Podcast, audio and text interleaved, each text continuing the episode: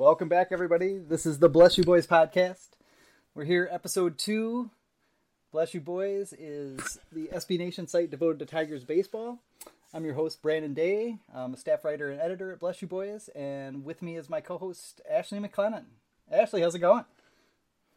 Not too shabby. It's freezing as a heck up here in Manitoba. Oh, yeah, you guys are starting to get it, aren't you?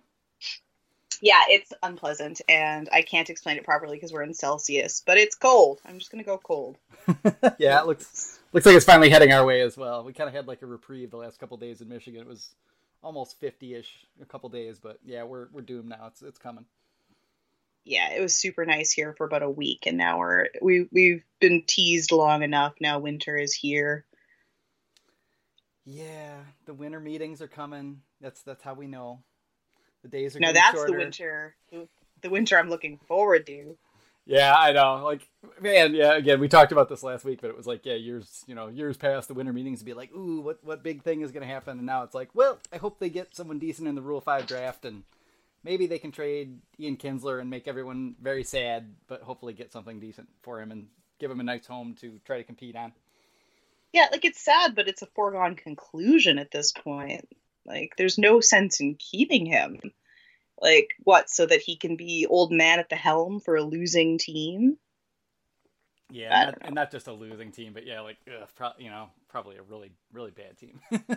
yeah, like I was, I was on the radio with ESPN. I guess it'll be yesterday by the time this airs, and we were talking about it, and it's like it's it's gonna be like a hundred loss team, possibly for the next two years. So I don't, I don't know that we want to subject Ian Kinsler to that. Yeah, I make him make him even grumpier. I know. You know, he's only got you know, he's only got a couple of years left where he's he's still going to be good and everything. So yeah, I would.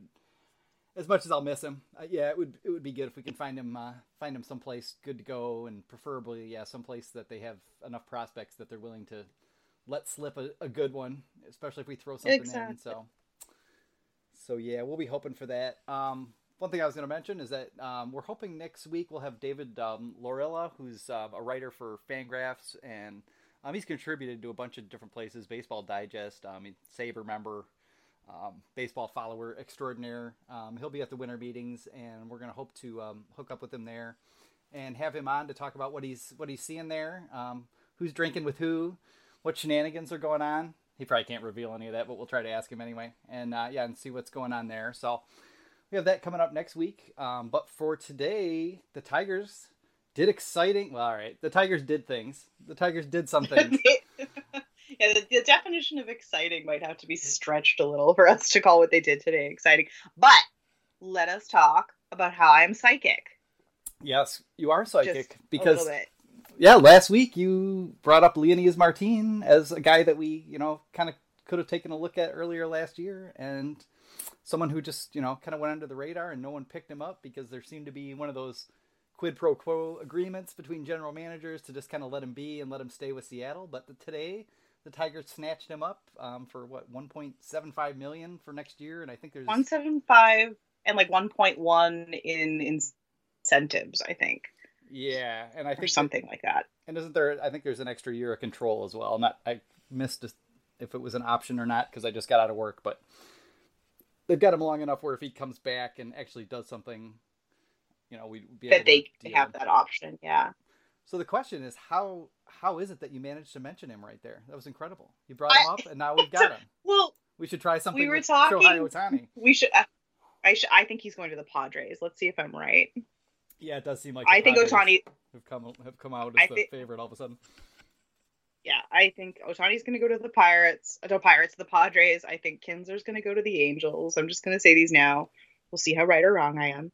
Um, no, the, the Martin thing. Uh, who were we talking about? We were talking about uh, um, that Phillies pitcher oh, yeah, and Appel, how yeah. nobody, yeah, about Appel and how nobody signed him. And I'm like, oh yeah, it reminds me of that Leonys Martin thing from last year where it seems like he'd be a good fit for us, but we didn't take him.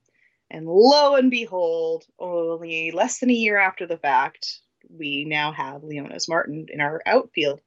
So my question is, how do we figure he's going to get used? Do we think like everyday center field, or is it just going to be an all-around kind of outfield platoon with people changing positions? Yeah, I mean, I would assume that he's probably going to get the first crack at the center field job. Um, you know, especially against right-handed pitching. So maybe, maybe you kind of pair him with you know Jacoby Jones, who really isn't. You know, we'll see how, how oh, things go, but you know, isn't really ready I, to play every I, day in center field. So. No, I think they should leave Jacoby in Toledo for the most part this year. Just let him develop more. Yeah, at least I kind of feel the same. Like at least you know, at least in the early going, like you know, see if he can kind of get his get his feet under him and start making better contact. Because you know, from what we saw, you know, last year, you know, he just he just doesn't look ready at all. Um, maybe maybe leave him at double A or triple A, and yeah, see if he can kind of get his get his legs under him and start making better contact, and then maybe bring him up later in the year. So yeah, I tend to yeah. agree. I think I think Martin will probably probably be the starter, um, and at least play most of the time. Um, you know, so do we figure Martin for center, like Mahtook and right? Or left, I guess. Yeah, and, and, left, and then I assume you know I assume Nick Castellanos is going to just they're just going to turn him loose in right field and you know let him play there and see if he can kind of figure it out over the over the course of the year. Yeah. I mean, we don't really have anything to lose, so. No, I think that's right. I think that he'll stick in right where he can do the least amount of damage. I'm so sorry to Nick Castellanos fans who listen to this podcast.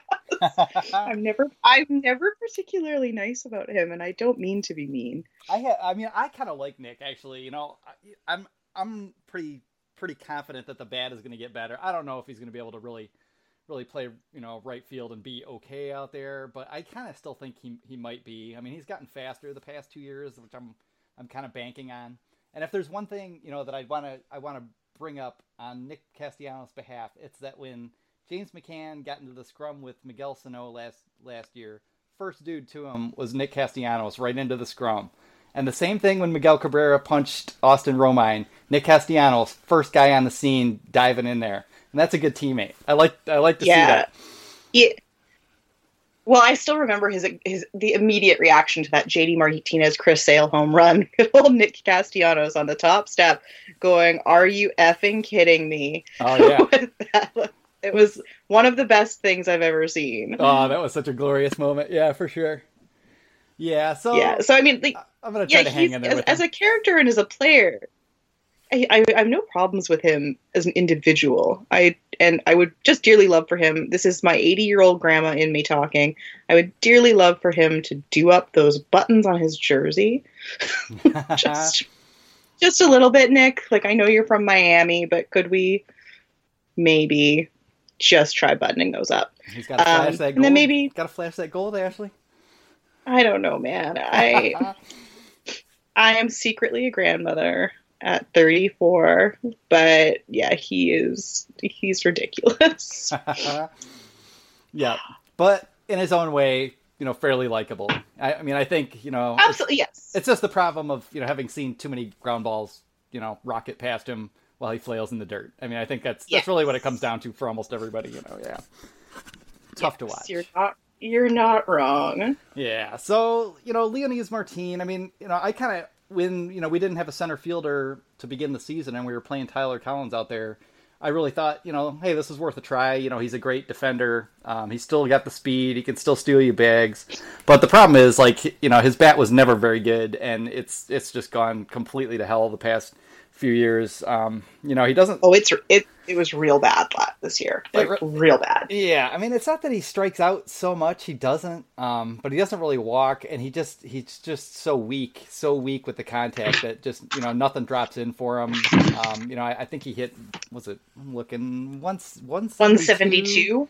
Yeah. yeah. And that's a short season, but even last year it was, you know, 247, 306, 378 slash line. Like, you know, if you can play great defense, that would be okay. So I suppose we can be optimistic that maybe he comes out and gets off to a hot start and they can and they can do something with him. But at least we'll have somebody out there in center field who can run everything yeah, his down. defense is it, it's good. Like I looked at it, I think he had like a, a DRS of eight um, last season, which is still pretty solid. And his UZR wasn't amazing, but it wasn't like negative. So yeah, and that was only in him, you know he only played like I think like 50 games. 56 games or something like mm, that yeah, yeah. so that's pretty good that's a pretty good defensive run saved only be out there for you know like not even not even a quarter of a season not even close. So so yeah he can still go get it. And you know i've been kind of on this because you know, I, I just want the Tigers to do everything they can in terms of run prevention so that, you know, in terms of having better defense, in terms of having better catching, and try to get Daniel Norris, Matt Boyd, some of these young pitchers all the help they can to succeed. And, you know, Martin might be a piece in that in that direction. Um, unfortunately, the Tigers signed someone else today who could potentially be a, a helpful piece because he's a, a, much better framer than James McCann. But there are many reasons to be unhappy about the Tigers signing Derek Norris. Um, and you know, his performance aside, the the main reason is the domestic violence um, issue. Uh, he was, you know, he, he got in trouble with the uh, with the league this year. He hasn't been. There's not no criminal charges. I don't think were filed or anything like that. But it's just no, a very no very charges, ugly no story. arrest. But it's uh, it's part of a an ongoing concern within the MLB, and I, I don't. I'm not particularly thrilled with that signing. Yeah, and I, I don't think a lot of people are. I don't think. I think uh, and this I, I, don't want to excuse any of the other players, but I think you can almost see why a team can justify it to themselves with a guy like Aroldis Chapman, sure. like which is again not to excuse anything Chapman did because it was not good uh, at all, but to make an exception to sign a guy like Derek Norris, like what what plus does Derek Norris bring to the Tigers with his like 203 batting average? Yeah. Like yeah. I I I just don't see it. I mean, yes, he was an All Star in 2014, but I mean, Alex Avila was an All Star in 2011. Let's get him back. Yeah, I would I would much prefer that that, that going that route. Um, you know, it's it's tough when something like that you know is is in a guy's you know very recent history, especially um, or, or you know his history whenever. Um, it's a touchy subject, um, but the, the you know the it just comes down to I don't want to be cold about it, but you also look at like you know the reality of like him on the Tigers and what does he bring to the table. And the guy only hits left-handed pitching, just like James McCann does. Yes, he's probably a better defensive catcher. He's a better framer. He's got experience, um, but you know he just he's not a guy that you're gonna you know you know get anything out of. You know he's not a guy who's gonna suddenly come back and play reasonably well, and you're gonna be able to move him or something like that for a piece. Um, there's none No. of that. So I was really, I don't know, I was really surprised, you know, that, that they did that. I was kind of like that, that Derek Norris when, when I saw that, but There's there's no upside to that signing as far as I can tell. So I mean, people can come at me and say all they want that I'm sure the Tigers looked into it. And I'm like, well, I mean, did they? Like, not even just because of his past, but like, why make that signing at all? Yeah. Really? yeah, I mean, just just from the cold just- calculus of a PR perspective, you know, there just doesn't seem to be enough there to balance the the bad, you know, that, that comes along with them. So and and funny that like you bring up PR. Like I just I, for a team that's going to struggle as much as the Tigers are next year, I think to get fans into the stadium, and a team that's going to be looking really hard at how to motivate people to come out to those games.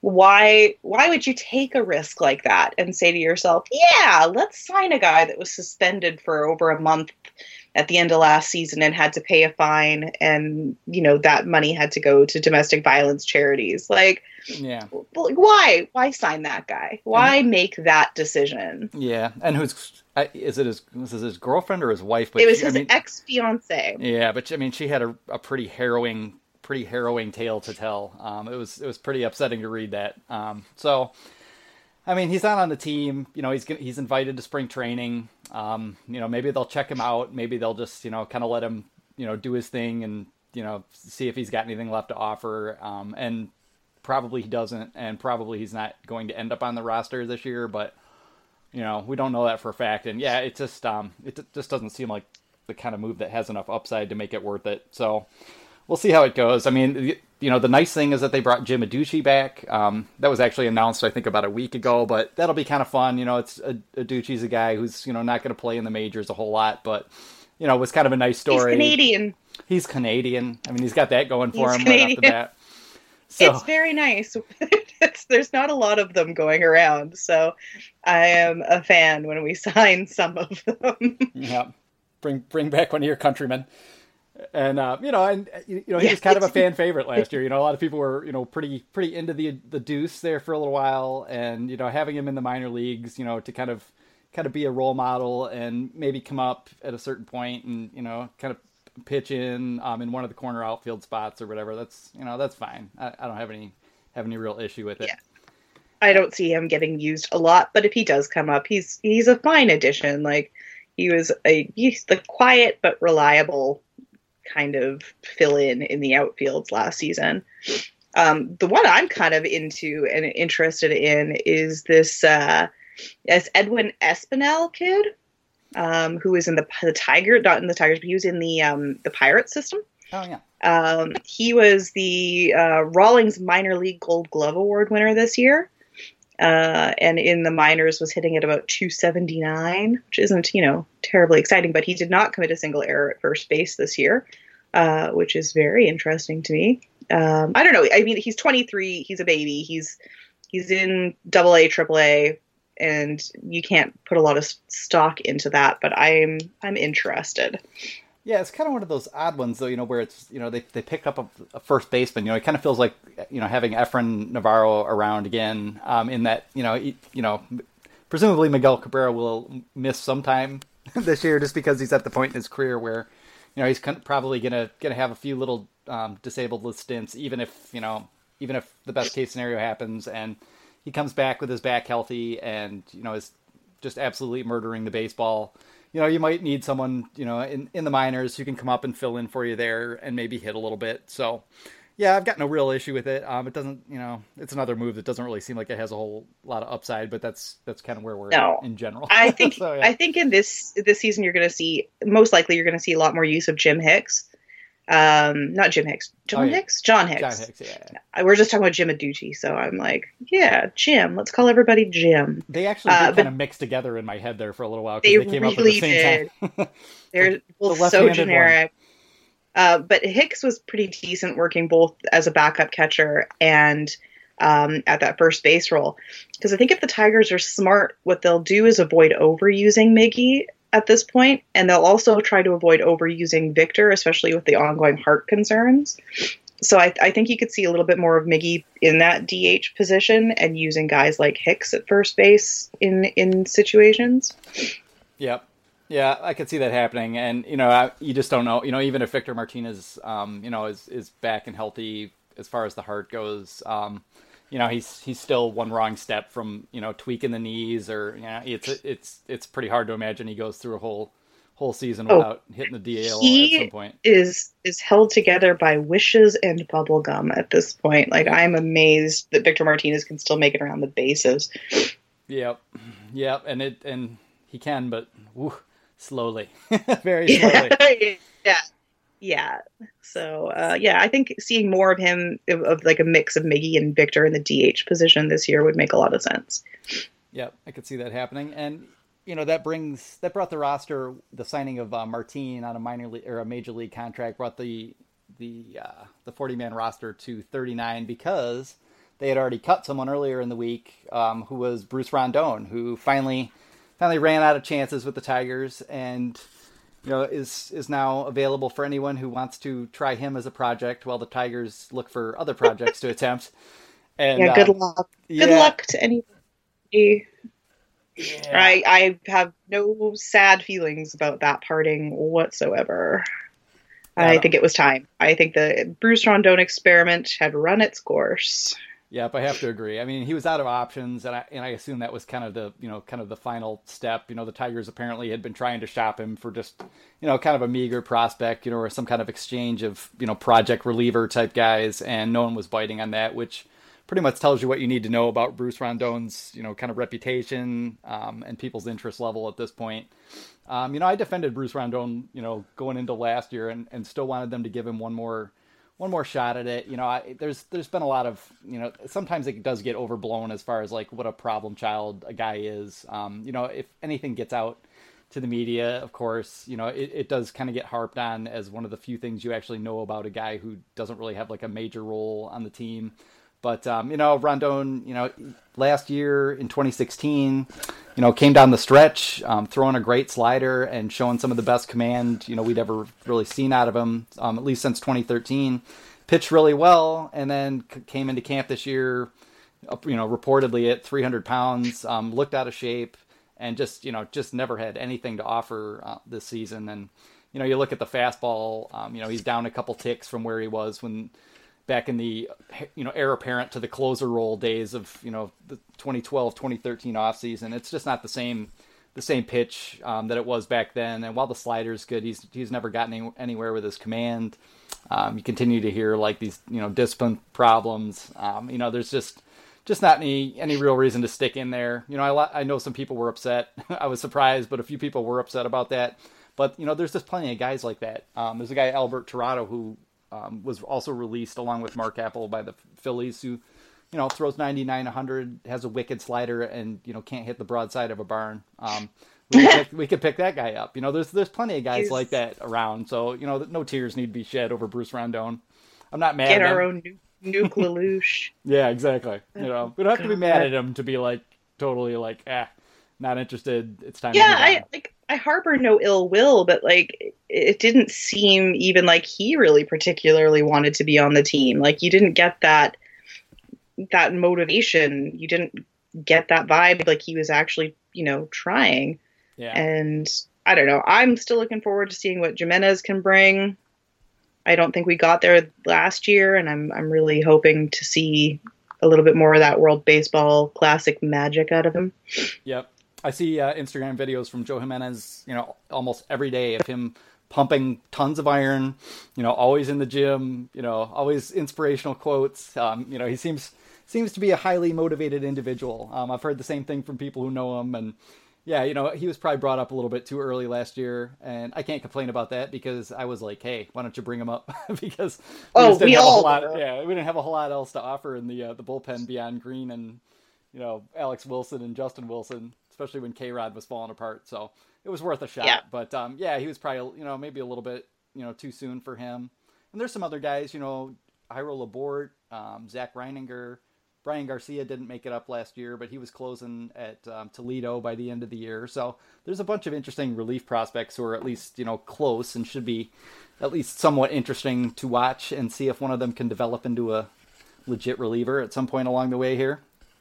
I think it'll be uh, like I I still have a, feeling that the Tigers might try to move Green because he's he's one of the few pieces in the bullpen that has any real value and is like movable. Um, man, how much is that bullpen going to stink if you get rid of Green? Oh God! I, I, mean, I guess at that point, you know, you pretty much do just install, you know, Jimenez at closer. You know, you've got Labourt, Reininger, and maybe Garcia setting him up, and Alex Wilson is kind of your your middle innings, you know, just just pitch him till he drops guy who fits in the middle. So yeah, it, it it'll it'll be rough then, and that you know, and that's that's another kind of issue the Tigers have is that they can't you know we, they can't just roll out a ton of guys who are that bad because someone has to get these innings, and if you know you're getting blown up left and right, you know you can't you can't get your starters out early you're going to end up overworking them. Um, so as much as it kind of feels like, yeah, we can just, you know, it doesn't matter. We can just pitch whoever. They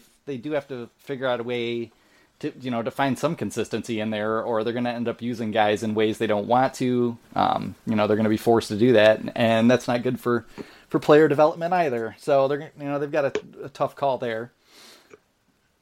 Yeah, I, it's uh, it's going to be interesting. I think they'll probably try to pick at least one reliever up on the free agent market. Um, but it's not going to be anyone great. Like I don't suspect we're going to run out and get Greg Holland or anything. Yeah. Um, but we'll see what happens. Yeah, that's the problem. Is you know I you could see like if they could get somebody on a one year deal and just pay him a ton of money. You know, like hey, you know, hey Brandon Morrow, do you want to come here for twenty million dollars for one year?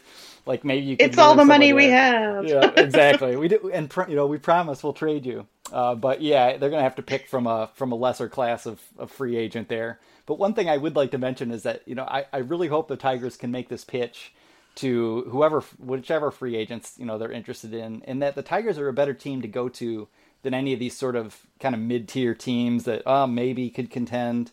You know, outside of like the Astros, the Dodgers, the, you know Cubs, Yankees, the big boys the Tigers are, are the direct path, you know, to getting you to a contending team at, at the trade deadline because you know they'll trade you. And you can yeah. sign on with you know, you can sign on with the Mets if you want to. You can sign on with the Rangers, but you're stuck with that team, you know, all year. And what if they're, you know, around 500 and you're into July and you're thinking like, "Ah, we're not going to make it."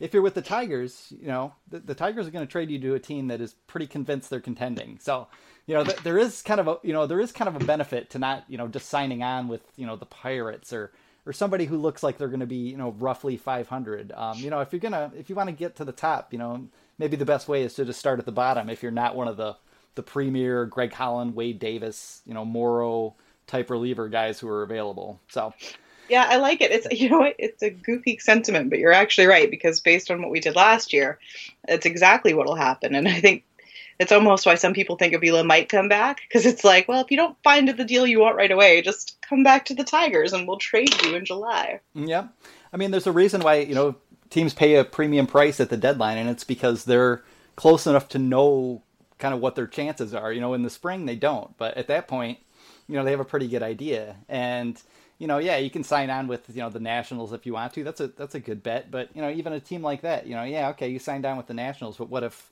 you know Stephen Strasburg blows out his elbow or you know something major happens? Then then you're stuck. You know, you've you've locked in with them for the whole year. Whereas, yeah, you know, come to Detroit, you know, they won't over overwork you too hard because the whole point is eventually, you know, we're going to try to turn you into a prospect. So all you free agents out there. Exactly. Keep that in mind. Detroit is not a bad place to play.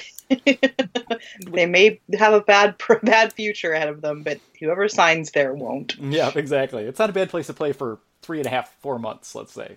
Plus, you know, Ron yeah. Gardenhire, you got, you know, Snow White beard, you know, Santa looking fella taking care of you. Yeah. Oh my god. I know we're in such a weird place. We really are. We have to have to plumb the depths for sources of intrigue and interest out here. It's it's a it's the calm before the storm. I hope. Yep, so do I. They you know they they sign you know and Al Avila in general has basically done the right things this offseason. You know he's trying to find cheap guys with some upside. Um, I was really happy that they they picked up Ryan Carpenter.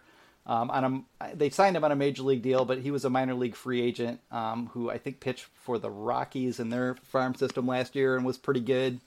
Um, he's a big, tall lefty who kind of looks a lot like Andrew Miller or Madison Bumgarner. Kind of has that long, long levered delivery, um, but isn't you know doesn't nearly have that kind of stuff. But um, you know he's kind of got like four kind of fringe average pitches, and if his command is good, he could be useful. Um, they also signed Kevin Comer, who's a pretty hard thrower, who the Astros had to release. Um, you know they picked up some of the better minor league free agent guys that were out there, um, and you know you never know. A lot of times those guys you're kind of scraping the, the barrel when you're going for minor league free agents because their team could have protected them on their 40 man and decided not to, which tells you something. Yeah. But you know, out of out of that pool, I think the Tigers did pretty well um, to get some of the best guys that were available. So you never know, maybe one of those guys will prove useful. Yeah, that's all you can hope, right? It's just wait and hope. Yep. Yep, it really is. Yeah, it's just uh yeah, it's it's hard to acclimate them, you know, to you know, I've been I switched over really like in the middle of last year cuz I was doing most of the minor league coverage on the site or at least a lot of it. And at a certain point I realized like, oh, this is good. I'm much I'm much happier to already be ahead of the game and just and just moving on to just full-time covering the farm system and all that sort of thing because uh, yeah. yeah, it was it was just such a rough watch down the stretch. Oh god. Yeah, it it's uh, I think I'm almost relieved knowing how bad the team will be next year because it, it gives you that nice like lowered expectations vibe where you're just like it'll be like oh they did they did a thing good job tigers yep you don't have so. to kind of trick yourself or, or talk yourself into like oh maybe this team can contend if Daniel Norris, you know, gets it together, and Matt Boyd gets it together, yeah. and Miggy is healthy, and all these sort of if if ifs you have to pile on onto each other. Um, you know, they they did the right thing last year and ripped the band-aid off and, you know, we're just all going to have to bleed for a year or two until uh hopefully shiny fresh new skin grows over the wound. I yeah, I, am I'm, I'm on a trend because last week I was already mentioning the sharks and you know us picking through the, the leftover bits of flesh and um, yeah, the, the, metaphors are just going to get darker and darker, people. So I hope you hope you can ride along with me on this. Nice and gross. That's yeah. good. Just scare them off with scab talk. Yep. So, all right. So we what we've got coming up um, is finally the winter meetings, and you know that's going to start this weekend. Um, maybe the first thing that will go on that's interesting to Tiger fans is that the modern modern era ballot will finally come out with their their two picks for who will make the Hall of Fame. Um, a lot of people are pretty pretty high on Alan Trammell's chances. Finally, I tend to think that Alan Trammell is finally going to get into the Hall of Fame this weekend, and that at least will be something to celebrate. Yes, I agree. What now, do you think about Jack Morris? I don't quite think Jack Morris is really a Hall of Famer. I wouldn't be offended if Jack Morris gets in, that's for sure. But I, he's he's just that guy that I can't really. I've never been able to convince myself is like a slam dunk. Like this guy should be in. I could do that with Alan Trammell. Can do that with Lou Whitaker. I can probably do that with yeah, Louis Tiant as well, who might get in. But uh, I can't quite do it with Morris. Yeah, that Whitaker's not on the ballot just makes me mad every time I'm reminded.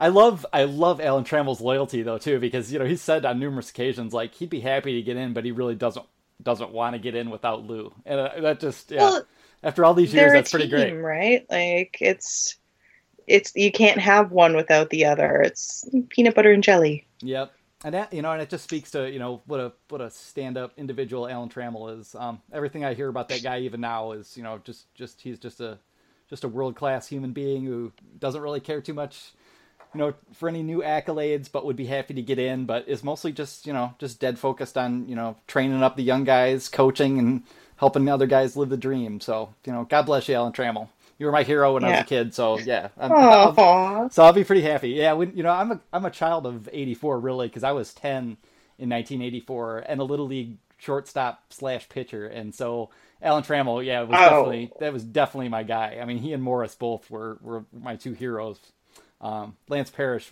pretty high up in that regard as well. So yeah, I'll be I'll be pretty stoked to see Trammell um, get in there, even though Justin Verlander has overtaken him as my favorite all time Tiger.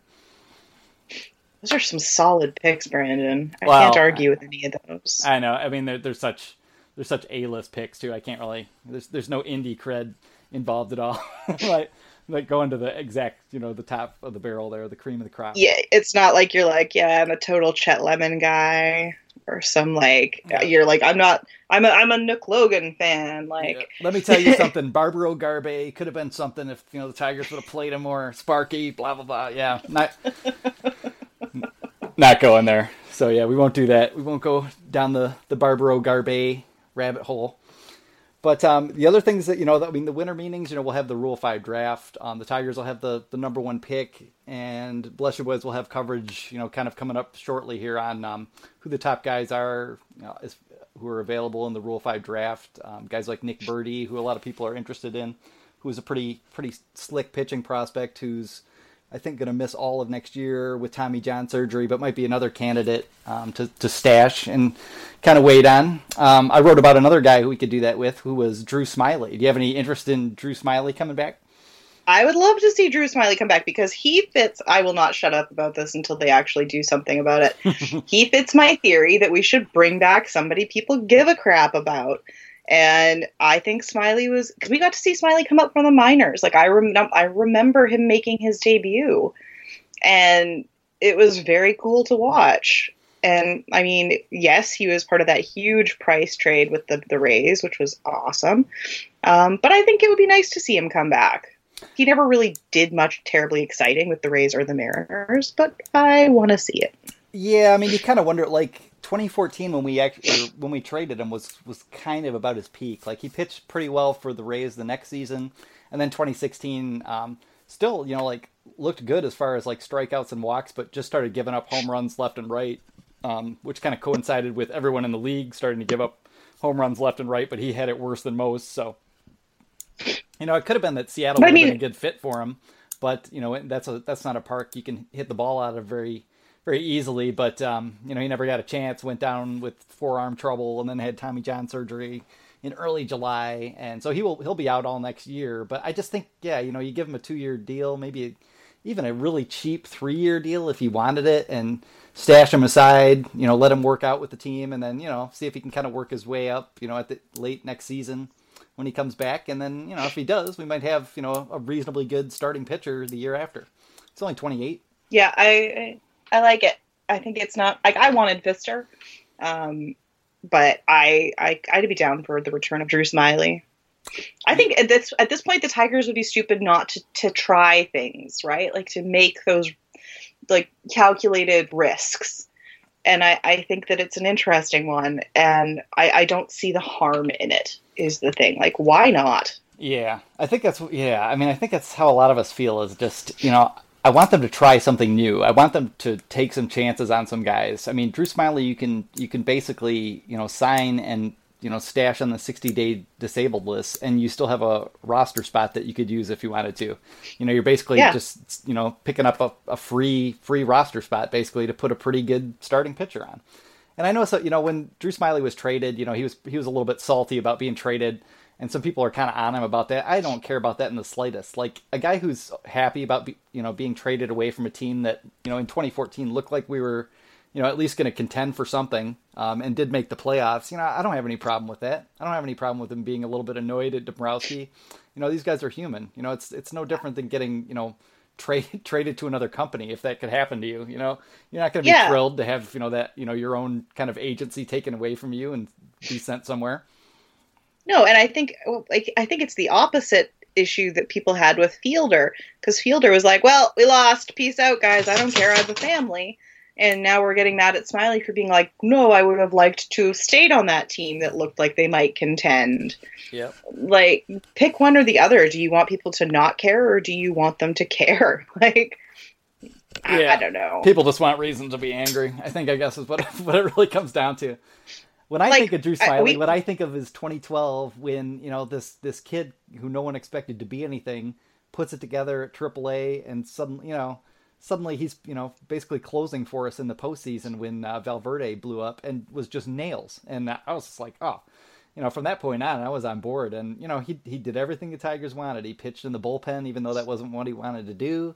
He finally got his starting yep. job in 2014, and then they traded him away. And you know, I, I have no problem with Drew Smyly. I actually like him quite a bit. I think he's pretty gritty. And you know, I watched him in the WBC, which the other thing we talked a lot about the overall look at the season, you know, last last week, but I think back to the WBC, and that was some of the baseball I best baseball I saw this whole year. And Drew oh, Smyly was, so was nails in his performance. I mean, he, he struck out eight. He was throwing harder than I'd ever seen him.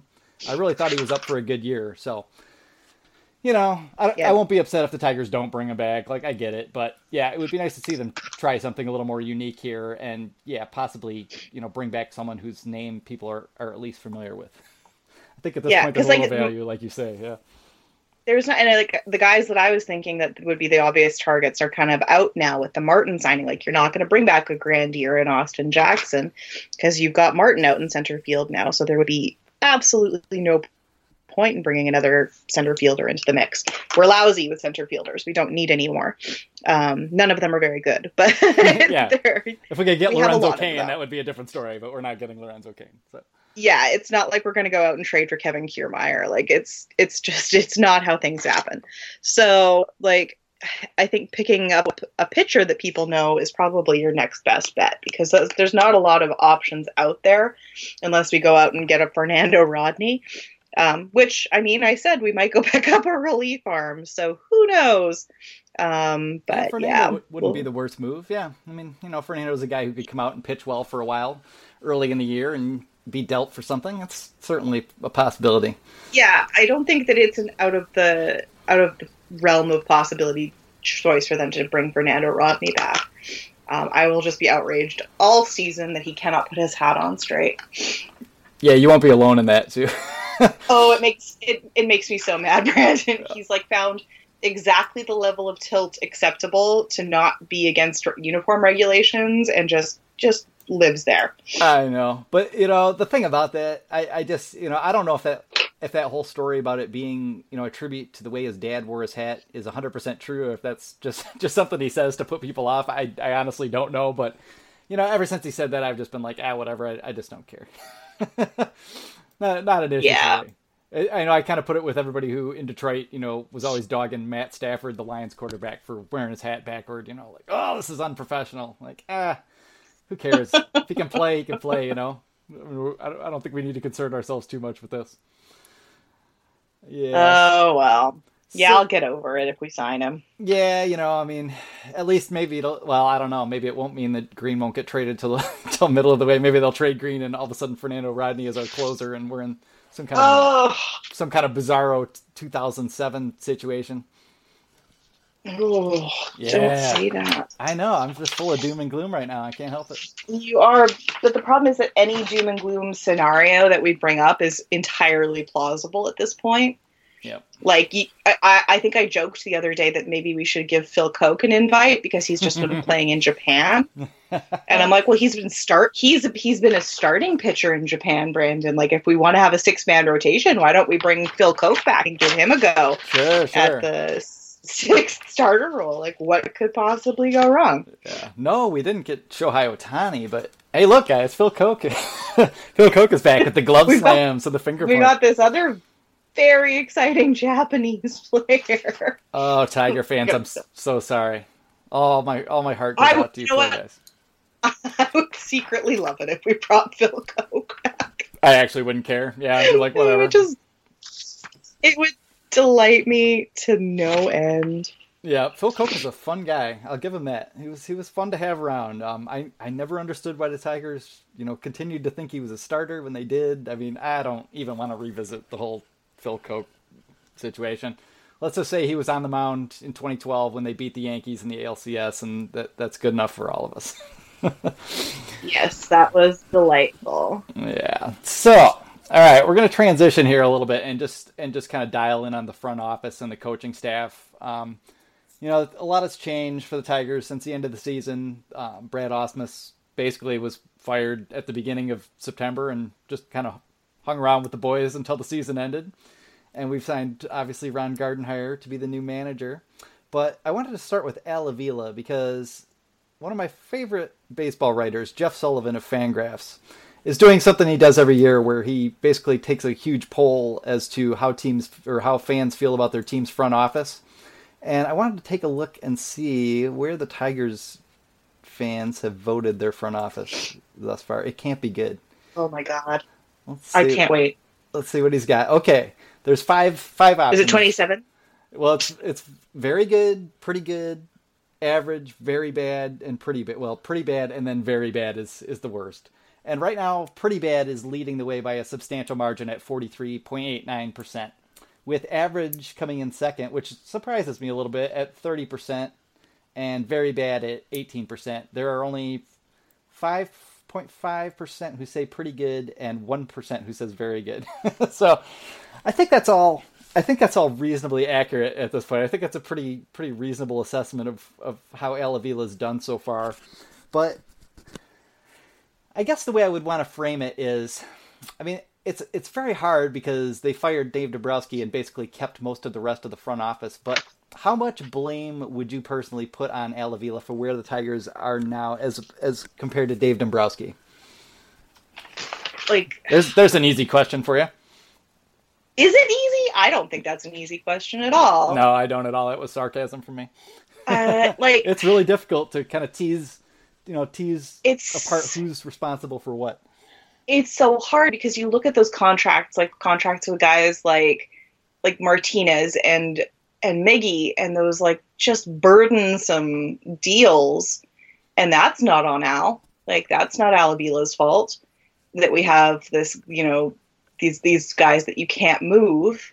Um, although I would I would say that Martinez is more Mike Ilitch's fault than Dave Dombrowski's fault Yeah, because I think Mart- Martinez went right to Ilitch on that and was just like, I'd really like to stay, Mike. And Mi- Mike Ilitch, being Mike Ilitch, was like, we'll make something work, right. Victor. You know, we'll take but care like, of you. We'll take care of you, Victor. I Yeah. believe is what was said. Yeah. yeah. So I mean, I you can't put all the blame for the situation that the Tigers find themselves in on Al. And I and I much as much as I hate to say it, I think you can pin a lot of it on Mike Ilitch because he he rode this very win now motivation for a very long time. And I think the Tigers as an organization really did want to win that World Series ring for Mike. And I, I think it put them in a position where they spent a lot of their time and money focusing on now as opposed to preparing for the future very much like you know the grasshopper and the the whoever like planned for winter.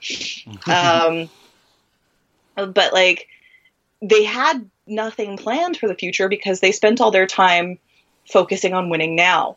And now that that winning window has closed, they're like, oh, well, crap, I, you know, didn't plan for the long winter ahead. And and Al finds himself in a very unfortunate position of having to to make up for all those years where it was the plenty of the moment as opposed to to savings for the future, you know? Yeah. And, and it's not an enviable position for a guy to be in because he's he's he was with Dombrowski through all those years and got to see the build, and now all of a sudden it's in his hands to make sure that the Tigers have have winning for the future. And it's I don't know, it's it's an unenviable position, and I I don't think I can hold him responsible for where he finds himself. Yeah, I think yeah, I mean I think that's a reasonable way to look at it. Um, you know, you go back through, you know, the Mike Ilitch years, especially, you know, the later years. And, you know, I, I know Al Avila, you know, had at least a decent amount of responsibility for a lot of things that, that went well, you know, as far as like some of the trades the Tigers made for pitchers. Um, there was, you know, finding JD Martinez. I mean, that's, that's an Al Avila contact. So, you know, you have to give him some credit for, you know, just how good the Tigers were along that way. And you can't just turn around and say like, well, you know, Dave Dombrowski was responsible for everything good. Al Avila is responsible for everything bad just because of the way, you know, the the hiring and firing there went. But you know, Al Avila has taken this on, and that's the way it goes. But I was thinking earlier, and I was thinking about this all day. Actually, was about Mike Ilitch myself, and just about how good an owner really was Mike Ilitch, because I think. Oh yeah. Because of the amount he spent, you know, the, the last, you know, five or six years especially, it's easy to, to kind of to forget, you know, the first, you know, eight nine years of his ownership and all the things that went you know went wrong there and how he just let the front office just screw up you know endlessly with no repercussions and the tigers didn't spend and the tigers didn't sign anybody and it was really like you know it was 2004 2005 when it was like he finally like woke up to the tigers and decided like okay you know i've been focused on the red wings here we go and you know i think people you know kind of write that all off and want to you know and want to look at him like he was you know one of the all-time great owners or something, or one of the most committed. Um, you know, I really do. He was definitely committed, you know, in the later years, and I do appreciate an owner that that spends and really wants to win. Um, but there was also, you know, some of the meddling that went on with moves, um, where he probably should have listened to his front office more so than you know his desire to kind of you know populate the team with with big time free agents and stars and tried to create something that was a little bit more, you know, sustainable um, along the Cardinals model, where they're always like reasonably good, um, rarely great, but always, you know, maybe a move or two during this during the season from you know being a World Series contender, and and that's a really hard niche to fit into. So yeah, you know, I, for me, Al Avila's, you know, the the really bad things I can put on Al Avila are, you know, the Alfredo Simon, or not the Alfredo Simon, but the Mike Pelfrey signing, um, you know, Mark Lowe, some of those deals. Um, and there, there's definitely some criticism to go there, but you know, it also comes back to the fact that you know Mike Ilitch wanted to win then, and after the 2015 season, they probably should have just chilled out, maybe signed a starting pitcher, and then just seen how the season went, but you know they had they went all in again. They didn't have the farm to do anything, and so here we are. Here we find ourselves, you know, at a point where they really didn't have a whole lot of options, but to make the deals that they did. Um, and the question now is, you know, what kind of owner is Chris Ilitch going to be? Because if the Tigers, you know, wanted to, it's interesting to think about who the Tigers could trade for. Um, you know, the Tigers could trade for Chris Archer. Tigers could trade for all kinds of you know really good players with a few years of control left, and they could also sign you know plenty of good players if they wanted to. Now that would probably be foolish because we've tried it a whole bunch of different ways and it hasn't worked out, and it feels like you know we need to build up a much stronger young core, and I think the Tigers are going in the right direction in terms of doing that. But um, you know, mm-hmm. it, it's just difficult to know how much of a pass to give you know Chris Ilitch or how much time to give them, and I'm really really in the back of my mind afraid that you know Chris Ilitch is kind of just going to let Al Avila just run the show for you know five or six years before he really you know takes any kind of decisive action or gets involved, and we don't even know if him getting involved would be a good thing. So we're in kind of a tough spot. Yep, that's for sure. Part of me still wonders if like the the payroll shedding is more to make it an appealing team to sell. And I, you know, it's hard to say, right? You Ilitch has said that he's he's dedicated to the team and he's seen what his dad did with the team. But I think it's it's really going to be one of those things where you can only tell in a couple years when we see how it really all shakes out. Yeah, yeah, that's that's the truth. Um, you know, I'm I don't really have any option but to kind of take him, you know, at face value and assume that he's as interested as he says he is, and that he's going to try to continue his dad's legacy and you know do everything he can to bring a championship here. But you know, if you're going to do everything you're going to you want to do to bring a championship here, they could you know they could be signing a couple free agents and not you know not trading away the farm and just keep building the farm up, and we'd see you know kind of kind of where things go then. But um, yeah, it's it's really hard to gauge what Chris Ilitch is going to do, and that makes it hard to know what Al Avila you know, actually has available to him. Um, yeah, absolutely. You know, my hope is that you know Al Avila is going to be more creative um, than we've seen so far. You know, they they've built the analytics department. Um, it's still not you know fully operational, probably in terms of like you know the way like the Astros or the Dodgers are, where it's actually impacting player development at the major league level. Um, it seems like the Tigers are still kind of still at the you know kind of nascent stage of you know j- just using it to evaluate trades, draft picks, you know things like that, which is fine. Free agent signings, um, which is fine, but you know there's still there's still a ways from getting there and and having that ramped up, and meanwhile the rest of the league is kind of moving ahead. So yeah, it's it's just tough to know how long this project is going to take and whether or not they can catch up. And I just I just have just an awful sense about Al Avila that he's just kind of too conservative a guy fundamentally to really to really ever be you know super progressive and kind of take this team into the kind of terrain where the Dodgers and the Astros are sort of leading the way and finding value and innovating in different places. Um, the way Theo Epstein and his and Jed Hoyer and those guys did in Boston. Um, yeah. Yeah, yeah, I just I, I need to see some signs and you know I haven't seen like, them yet either. No, so. no. I mean, you know, they're you know, I mean, they're they're starting to talk the talk, which which helps. But you know, we haven't really seen them, you know, kind of develop anybody, you know, uniquely. We haven't really seen them do anything creative as far as you know dealing some of their you know their prospects for maybe like you know a younger talent that you know a team might be looking to cast off, um, who are you know a team that already has somebody coming. And you know it's early. The Tigers just decided to rebuild, so we're probably just going to have to be patient and kind of see how it plays out. But there is one major move that I think, unfortunately for me at least, kind of speaks to speaks to my fears, and that is the hiring of Ron Gardenhire as the Tigers manager. How uh, how did Ooh. you take that when you heard the news? You know what? My honest to god immediate reaction was like, oh, it was just like a resounding meh. Like I just, and, and here's like the thing is, I've been to so many Twins games because T- Target Field is my closest stadium. It's basically my home field. I like the Twins. I love that stadium. So I've I've known Gardy and his his like his antics. You can't really call them antics because Gardy is antics free. Yeah, I want to say his style, I, I, but I'm not sure he has style yeah. either. I just I've I've seen Gardy for years, and he's a likable enough guy as a manager, and I, I just I worry so much because his last four years with the Twins were some of the worst seasons that team has had and I don't know if that's if that blame can fall entirely on him or because of a lack of of substantial talent or what. But it's really hard to get psyched about a manager who who managed to fail a team like the Twins. You know what I mean? So, and I, I, they say that with the Diamondbacks as their bench coach, he he got more open minded about the idea of analytics. But until I see that in action, I don't believe it either. Um, and he's brought on so many of his guys, which I know is kind of par for the course with a managerial move like this. Um, but it just doesn't leave me feeling real warm and fuzzy um, about the prospects. You know what I mean? Yeah.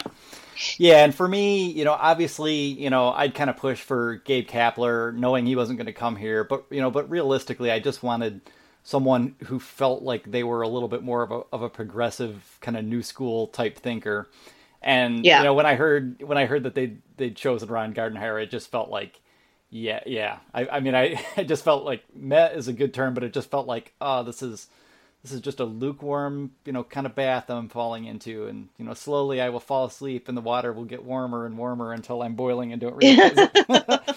like this yeah, well, it's just the most comfortable so much kind of move. The op- it's just so much the opposite of anything exciting and new, right? Like it, it is the warm milk before bed of managerial signings. Yeah, that's a, that's a very good way of putting it. Yeah, you know, and it's not that I, you know, it's not that I care about the small ball stuff. You know, I, you know, sometimes if you have a certain team that you know just isn't isn't you know kind of gifted with power, you know, some small ball is good for you. You know, I, I mean it, that can still come in handy here and there. And I think Ron Gardenhire is a good manager. Um, it's not that I, you know.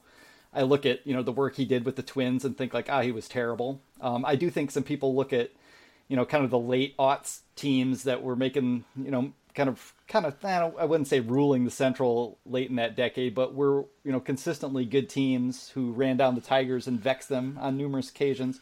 Those teams had a lot of talent. Um, you know, maybe not as much as you know the Tigers teams of you know 2012, 2013 did. I think that's pretty pretty clear, but they were pretty talented. And you know, yeah, he's he's probably a sound guy. You know, I I know he's he's good with players. He's good with young players none of those things yeah. you know really concern me and I, obviously the tigers aren't going to win anything anyway and that's and that's where i hear people kind of being like eh, it doesn't matter that much but what worries me and this is what I, I keep going on about and i know i'm a broken record on the site in numerous articles where i hit on this but if your manager isn't the guy you know pushing things forward in terms of you know trying to use technology trying to use more data to to make players better you know at the major league level you're not doing everything you can to maximize their value in trade or to turn them into useful players.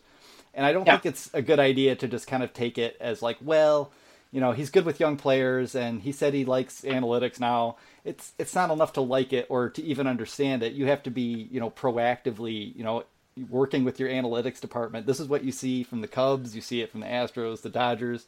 Every team that the Tigers would want to be like. You see the manager interacting with the player development personnel, the analytics department, and and trying to you know to to use every bit of data and te- technology and information that they have to make their guys better, you know, in in the here and now. And I just feel like you know if if Gardy doesn't really have that going for him, you know, we're going to have a couple years where you know the analytics guys kind of do their thing and the coaching staff does their thing and there still isn't this kind of synergy that you see when you read or hear from yeah the Cubs, Astros, Dodgers, etc. So we'll see. Maybe yeah. maybe he'll surprise me, but um, you know, it doesn't take a whole lot to get up there and just say like, oh yeah, you know, Torey Lovullo, you know, introduced me to analytics and it opened up a whole new world for me. you know. Yeah, exactly right. Like yeah. it's even the fact that he addressed it kind of, you know, I mean, I know he was asked on some occasions, but on others he kind of just brought it up himself and it just felt like a kind of like a, you know, a checkbox he knew he needed to tick. So then again, you know, Clint Hurdle famously, you know, was a, a, pretty curmudgeonly, set in his way type of manager, and you know, realized at a certain point that he had to dive into this and became a total, you know, total convert to uh, using sabermetrics and technology and gathering data and using all that to kind of find edges everywhere. So it's not impossible, and we'll we'll have to hope for the best and see what Gardy can do for us. Yeah, it's it's really hard for us to judge right now without seeing any of it um, there's definitely a level of cautious optimism. Yeah, I at least feel like you know he's he's going to be on his guys, you know, to do things the right way in a way that I think it'll be different than Brad Ausmus. And I I didn't think Brad Ausmus, you know, some people you know think a manager is going to be a hard ass and get on them, and that's going to help. Um, you don't hear that from anybody, you know. Just just to address the general Tigers baseball public, you don't hear that from AJ Hinch. You don't hear that from Girardi. You don't hear that from Joe Maddon. They're not out there yelling and screaming at their guys and kicking butts. Um, that stuff is just antiquated nonsense. Um, you know, guys who are paid ten million dollars a year don't respond to that. You know, you have yeah. to, you kind of have to, you know, you have to schmooze them. You have to manage, and um, you know, we'll see if if Gardy on those fronts can can kind of get something out of these guys. Yep. So yeah, I do, I do think that there's something to the idea of having like a literal old manager with such young guys that I think there there's a benefit there almost because they may just take that guidance more seriously than with a younger manager like Kapler. Yeah, there's at least a, a distance as far as like interests and yeah, and yeah, kind of the generation that they're from. And sometimes yeah. that can kind of command a little bit of respect on its own. Yeah. Really, I think I, I really think Brad Ausmus's problem as far as like a motivator is just is just that he's too dry. You know, he's just too dry, sarcastic, and in his own way. And this will make some people who hate him like just spit their drink. But Brad Ausmus is kind of a no BS type guy. Um, you know, you hear this stuff from Joe Maddon and some of these other managers. You know, old old hard you know hard nosed Tiger fan types would would dismiss all that as touchy feely nonsense. But those are the you know those are the best managers in the game. And I feel like Brad Ausmus, you know, isn't just isn't a guy who who could get himself to, you know, go give like you know subtle motivational talks and a back rub to you know a young player who's down on himself or has some trouble at home. You know, I, that's that's the kind no, of thing you I hear agree. out of the other guys. But yeah, so yeah, I don't Yeah. know. Yeah, Gardy being you know being a little bit older and you know kind of commanding some respect from for having you know ten years plus as a manager and having you know coached a lot of good guys. You know that that could be a benefit to him, and we'll just have to see uh, you know if he's learned any new tricks or not. We'll see. That's all you can do, right? Wait and see. Yeah, yeah, I'm afraid so. So yeah, I don't know. I think we might be about to wrap it up this week. Um, you know, the, the last thing that kind of hit the site this week that was kind of big is that it's, it's interesting to think about Miguel Cabrera has been a Tiger now for ten years. It was just ten years ago the other day that we signed Miguel traded for Miguel Cabrera.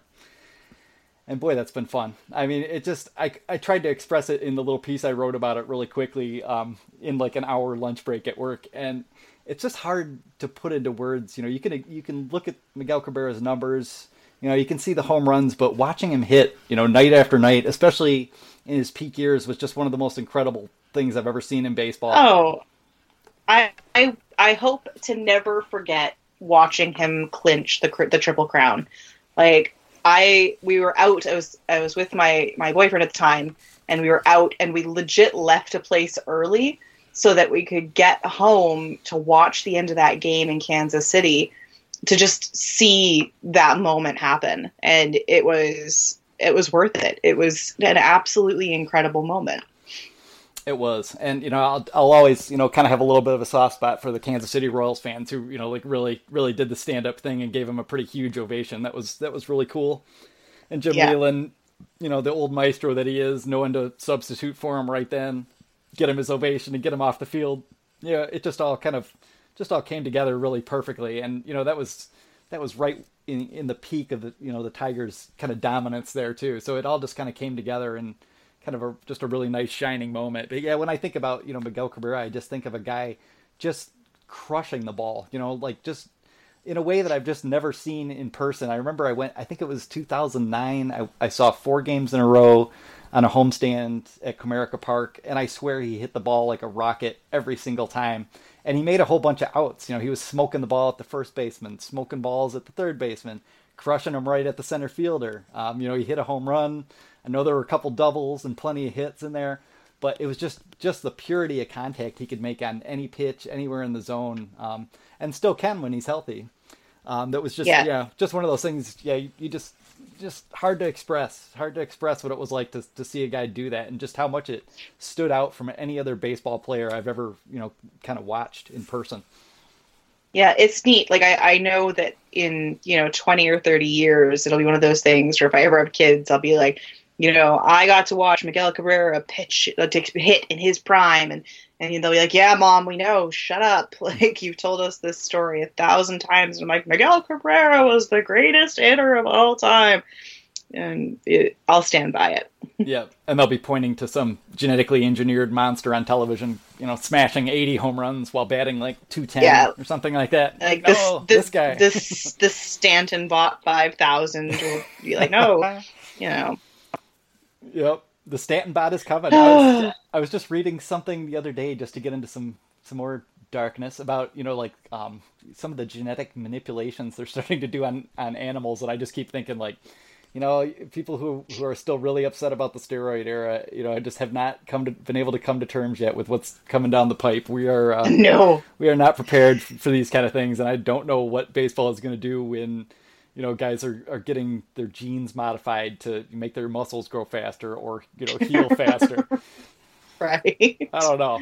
You just know Oh, you just know these things are going to start to happen. So All right, I think we're gonna we're gonna wrap it up for tonight. Um, that was episode two. Um, you know, we we kind of just wanted to get a few episodes under our belt. We're gonna start having some guests come around, like I mentioned earlier. We're hoping to have David Laurila on next week, and um, we'll see you next week, hopefully from the winter meetings. Ashley, you have a good night. You too.